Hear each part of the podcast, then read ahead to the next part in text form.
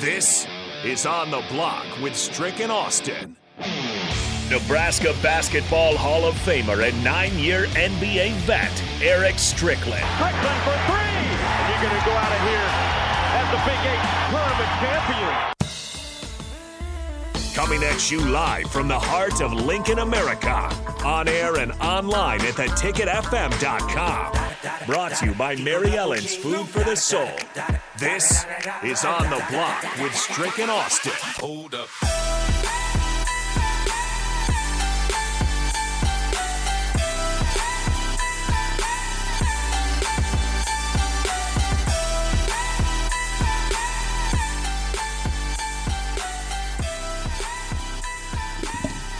Well, hello there, sir. we are on the block. Yes, and it is Rico and I here, two to four. But Rico is uh filling in for Austin today as it looks like. What's just, going just, on? Just real quick, going? Austin got pulled into a meeting, so I'm just filling in real quick until he gets back from that. So I'm just hanging out, like you know, just me and him. We're talking about uh, some men's basketball, some women's basketball, some NFL stuff. I was just talking with Nick about the uh, Ed Foley and Terrance Knighton press conference. But since this is your show, I'll let you take it away, good sir. Well, let, let, us get into that. What what what are your? Th- I mean, obviously, it, it's not good when when both the Husker programs uh, take a loss. I mean, I I was pretty tough. They've always been pretty tough for uh, the Huskers and handling Caitlin and uh, you know that squad over there. But but but what was your initial take on the uh, the Husker loss out there in Maryland? You know, how do you how do you feel that they played? How do you feel uh, going from here that it's going to be a lot of what we've seen of, of the same type of uh, uh, game that the way they're they're playing it, or what's your thoughts? Yeah, it's really hard to to take a lot of positives out of the game in Maryland. I mean, you had the Sam Hoiberg kind of breakout game where you you you see that you have somebody on the bench who, even if he he ends up not being, I mean, I, I don't believe that he'll end up being a starter at any point, but you have somebody off the bench that is able to give you some type of spark, somebody that can score the ball, can shoot the ball uh, extremely well. As I was kind of uh, analyzing on on Twitter, he was four for four at one point point and didn't touch the rim with a single shot. Um, so having him was was a was a bright spot, but it just kind of shows you how this season might go towards the end after losing a Juwan Gary and Emmanuel Bandoumel. You thought maybe you'd be able to to to take a couple steps forward in just getting a, a, a, the team together, having the young guys play, having the young guys show some grit and some grind um, to get a couple wins, and they did that in the first half for for a good period against Maryland. But something that they've struggled with for really the entire four years of, of uh, Fred Hoiberg is finishing, finishing finishing halves, finishing games. It's something that they haven't done very well, and it's especially hard when you don't have uh, two top level defenders in Gary and Bandoumel to kind of take the weight off of you know Sam and Derek, who are are Sam Griesel and and Derek Walker, who are more than likely the main forces of your offense. Uh, when they have to also defend at a high level, it's going to take a lot out of them. They're going to get tired legs, and towards the end of the game, it's going to be really hard for them to keep pushing, to keep anything going. And another thing that I noticed was Keisei Tominaga, for as much as we talk about him being a spark plug and him being a source of energy for this men's basketball team, he only took three shots. He was one of three, and if you want to say, oh well, maybe he he thought he didn't have it, so he wasn't shooting. I, I've never seen that from him before. We make the joke that he doesn't see a defender, and for whatever reason, he was very hesitant to shoot in the game against Maryland, and it was. I'm not saying that that's a reason that they lost, but having another another weapon, another person that Maryland's defense would have to respect and and close out on quickly would have possibly given them some more lanes for some some other opportunities for some other players. Yeah, it's it's it's the weirdest dynamic, right? I mean, he was very aggressive the game before, um, and uh, when they had played uh, Northwestern, and very aggressive in that game. And then you find his, that Derek Walker was not assertive. I mean, and even Griesel, them. It's kind of odd that you're seeing these um, lack of lack of of of pressing to try to do what they need to do in order to help the team to win. For them to even have a chance, those three guys have to be taking uh, a good amount of shots, mm-hmm. finding way to get their shots and being aggressive and looking for them. Not not necessarily just taking bad shots and just going down there and throwing stuff up, but within the offensive structure to be able to hunt for the specific areas to where shots would become available for them and, and look to take advantage of it. I don't think that, I, have seen that. And that's very odd that Tominaga finds himself uh, going through that mode on the road.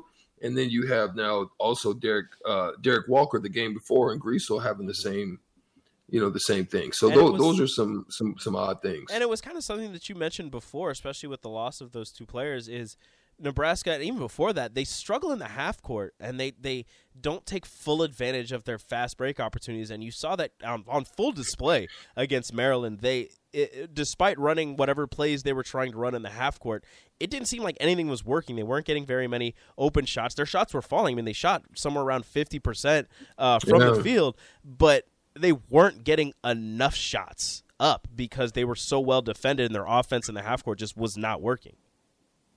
Yeah, and, and I think too when you just look at it, and we can continue to go down this this this road. It's not it's not even a a negative thing, but it's a it's a road that you just have to take a look at. And when I look at the scores, 65 against Penn State, 63 against uh, Northwestern, 63 against Maryland, 63. It's like that's their ceiling mm-hmm. right now. It's like they're stuck in the lower 60s. And look, we can even go back uh, a little bit before that. Uh, Purdue 55, Illinois 50. Had a nice overtime game, but you probably was around that that upper 60 area when that overtime. I think it was 69 when overtime hit there. Mm-hmm. Uh, Michigan State at 56, 66 in a win because Iowa just shot so terribly, and they played great defense in that game. And then you can just look at their wins. Queens, 75. Oklahoma Westland 79. Lost to Kansas State, 56. Uh, tough all around game against Purdue, but then a loss again at uh, Indiana. And then Creighton, another one, another anomaly game similar to what they had in Iowa. And it just seems to be like that's their ceiling on regular type of games. When they have great shooting games, they can get into the upper 70s, maybe lower 80s, and they usually have some success and some wins there. It's just that this constant um, staying in the 60s, and they've got to find a way to get that number up. Mm-hmm. And it's just one of those crazy dynamics, Rico, that I just don't see it now that you know some of the uh, the guys of Gary and Bandoumel and just some of the injuries that they have, also Keita and we're really not getting anything from Breidenbach right now. So that's not looking good, and it's not looking helpful. Uh, turning the ball over, trying to dribble, just uh, I, I, would try to live. I would kind of limit his scope for a while until he can kind of just relax and mm-hmm. and stop thinking out there. You, and get you mentioned him over dribbling, and there were a couple instances in that Maryland game where he got the ball and I, I don't know exactly what the play was or what was supposed to happen. But where he was going, he dribbled right into the defense and, and lost the ball, and that was kind of an instance where, yeah, yeah you, you he can dribble a little bit. He has a, a, decent handle for a big man, but in instances like that, I, I don't really want to see him dribbling right into the middle of the defense, getting stripped, and and you know Maryland's off to the races to get even more momentum for their team. No, I, it's it's not something you want to see from them. And I, I mentioned this earlier in the season, it was before the two got injured, that 60 was the magic number for Nebraska men's basketball. If they're over 60, if they score over 60, they have a better chance than not of winning. If they hold their opponents under 60, they have a great chance of winning. I think they're 4 0 in games that they hold their opponents under 60. And you would think, oh, well, of course they do. But there are some teams who, even if they hold their opponents under 60, also can't score. Nebraska, as long as they get over 60 points, they have a better than not chance of winning. However, that was when they had a good defense. Now it's right so-so. Yeah, I mean that's just unfortunate. Uh, what was your thoughts about the Iowa game against the uh, Lady Huskers? That one, that one was frustrating. So Nebraska gets out to a lead in the first quarter. Uh, me and Austin talked about it. The second and third quarter, their defense was damn near non-existent, allowing what was it, 56, 52 points, 52 points to Iowa in the second and third quarters combined. Um, and a, a, big part of that was I'm and I don't want to pile on the on the referees because I think I did that enough when we were talking about the NFL. But Caitlin Clark, for how good she is, she doesn't need any more help. It's almost as if when she drives to the bucket, and you saw this multiple times, the defenders kind of get out of the way because if you're anywhere close to her, if you make just the smallest amount of contact, you're going yeah. to get called for a foul. She's getting those yeah. superstar calls. She's one of the faces of women's basketball right now in college basketball. I get that. But it's so hard to defend somebody when you can you you can barely breathe on them without getting called for a foul. And she's so good at finishing that a, a good portion of those end up in and ones. Jaz shelley did a great job of defending her. She was 9 of 28 from the field finished with 33 points. Uh, i believe 10, 10 of 12 10, Yeah, 10 of 12 from the line. She had 10 or 11 rebounds and 9 assists, almost a triple double, but she also had 6 turnovers, which for her is a ton of turnovers. She's handling yeah. the ball damn near every every possession. Um, and and Jaz Shelley, like I said, did a great job uh, defending her because she she didn't hit a lot of shots. She just got to the line every single time. There was a phantom, and look, even the, the, the announcers. There was a phantom call late in that game where she got the offensive rebound, tripped on her own feet, and fell down, and they called the foul on Izzy Bourne. Immediately after yeah. that, they inbound the yeah. ball, and Caitlin Clark hits a three. 12-0 run for Nebraska over. They they were pulling within single digits. They were extremely close. They might have been able to take the lead there and possibly hold on, but that that was all she wrote after that.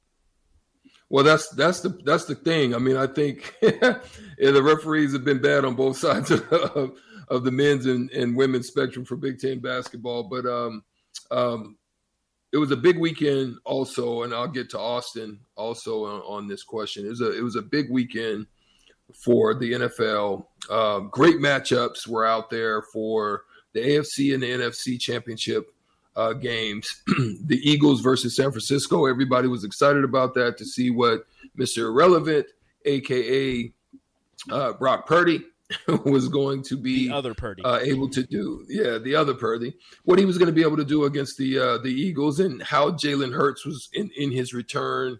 Uh, now facing staunch the you know the you know one of the the uh, the top defense basically in the uh, league and how he was going to be able to uh, handle that. And they did a great job. i have got to give. I listen. I've got to give San Francisco credit. They they did a tremendous job with uh, containing. You saw their rush lanes were really good. Their integrity was good. Obviously, it it broke loose a little bit late, but they ended up winning 31 to seven. And the story of this whole thing was Brock Purdy, dang near in, at the beginning of the game, first series uh, getting hit on his arm and having some issue with a nerve in his elbow to which he couldn't get great grip strength to be able to throw balls downfield.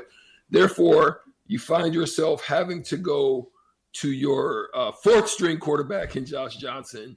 Um, he did the best he could. I mean, navigating those waters, those troubled waters of one of the biggest games of his life in this instance. And um, he ends up with a concussion in the third quarter. And so it's downhill from there. What, what, what, you know, Austin? What do you think about?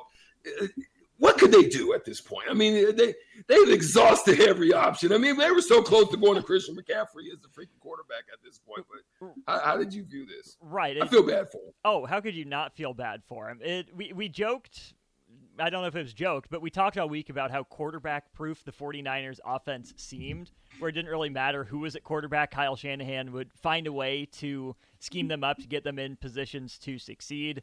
Yeah, it turns out you need a little more than what they had at quarterback. I mean, Purdy goes out first drive, like you said, might be looking at Tommy John surgery or something in that elbow area. That's mm. not great. So then you bring on a journeyman backup thrown into one of the most difficult situations of his life and you could tell that you know Josh Johnson wasn't fully prepared, didn't know exactly what he was doing. A couple false start penalties, got leveled on a couple of those sacks. But what do you expect? He's their fourth string quarterback, hasn't been on the team for that long. What can he do? If you're Kyle Shanahan, what can you do other than hope your defense can get off the field? That to me is where I think San Francisco fell the shortest is that Philadelphia was able to control clock and control that game. Philly got this game won on the ground. And that to me was going to be San Francisco's strategy. If they found a way to get that game, you know, to to seven seven, keep it there as long as they can, and hope to manufacture something with their defense. But once you have the Eagles score that second touchdown, then the turnover to go up by Yeah. two possessions going into half. That game plan, that script went completely out the window. You're playing from behind hard enough with Brock Purdy at quarterback, almost impossible as Josh Johnson. Well, and see that, and also before Rico responds, the crazy thing about this is the injuries played into the strength of what Philadelphia's defense is, mm-hmm. and that's handling and pressing and getting up and taking away certain types of routes on shorter and intermediate passage. You have to try to beat them long and beat them deep, and they just weren't able to do it. Uh, the one of the ones that they were able to get was uh, Josh Johnson before he had the concussion. Hit Kittle on a really nice uh, stopping out, um, pretty deep, about 15, 20 yards, and that you know those are some of the things that you would hope that they would be able to get if they can find time to uh, to, to to hit it. But Rico, how do you view it? I wasn't really able to catch this game. I watched the highlights. Uh, I was driving at the time, but from what I can tell, I mean, we like you just said, we did make the joke about how just whoever they put into this offense will have a, have success because that's just kind of how how it looks like when you've gone through three quarterbacks in a season. But you're down to your third string, Mister Irrelevant, seventh round draft pick, and he's actually making some noise and he's doing a really good job you think after that, you know, it can't get much worse. But you're down. Then you, he gets hurt. You go to your fourth string, and like you said, he was a journeyman. He's been, you know, all over the league.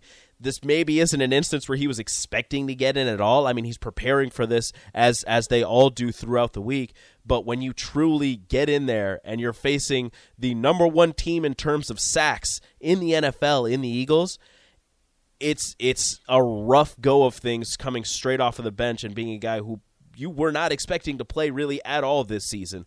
So Mm-hmm. it's something that Chris Raff was mentioning earlier on the drive is maybe the NFL looks into something about having a third quarterback available on game days. Maybe Like they the emergency maybe they, backup goalie. Yeah, just something where where you know he's not going to go in for trick plays. He's not going to go in and and hold. He's not going to do anything else. He's just there in case your first two get hurt. And I understand. Oh, what if he gets hurt? Then you're out of luck. Well, if you go through three quarterbacks in a single game, you were just not meant to win that game. like That's that's it. just Good that's. night. I'm sorry. Like you weren't going to win that game regardless. So that's something that maybe the NFL should look into. But I, you know, Brock Purdy coming back into the game, they're, they're, and you know, not able to throw with his bad elbow. He's handing the ball off. Maybe throws like a little short screen pass. I think is what he did.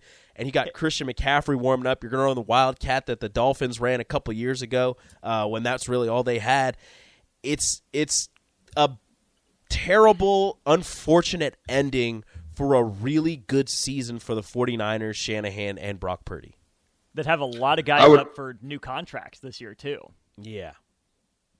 Yeah, I would have to agree. I mean, I, I really do. I, I absolutely feel terrible about how you get this far on basically just a razor thin margin of error of what you could have with your you have great pieces in place you have great weapons you found something that was able to use uh, those weapons effectively and efficiently in brock purdy and then boom the first play of the biggest game before the super bowl that you're going to have all year and you you're not able to complete it and that's sad i really do feel bad for that organization uh, as a whole i would like to um, I, I think we'll probably try to get to uh, the AFC Championship game, probably in the three o'clock hour. Uh, we we've got to get to Brian Munson. Brian Munson's been holding on, and and we're going to tap in with him, uh, get him online, and then uh, we'll have Cluster at three thirty. Um, I believe. I think he's still going to be available, and then.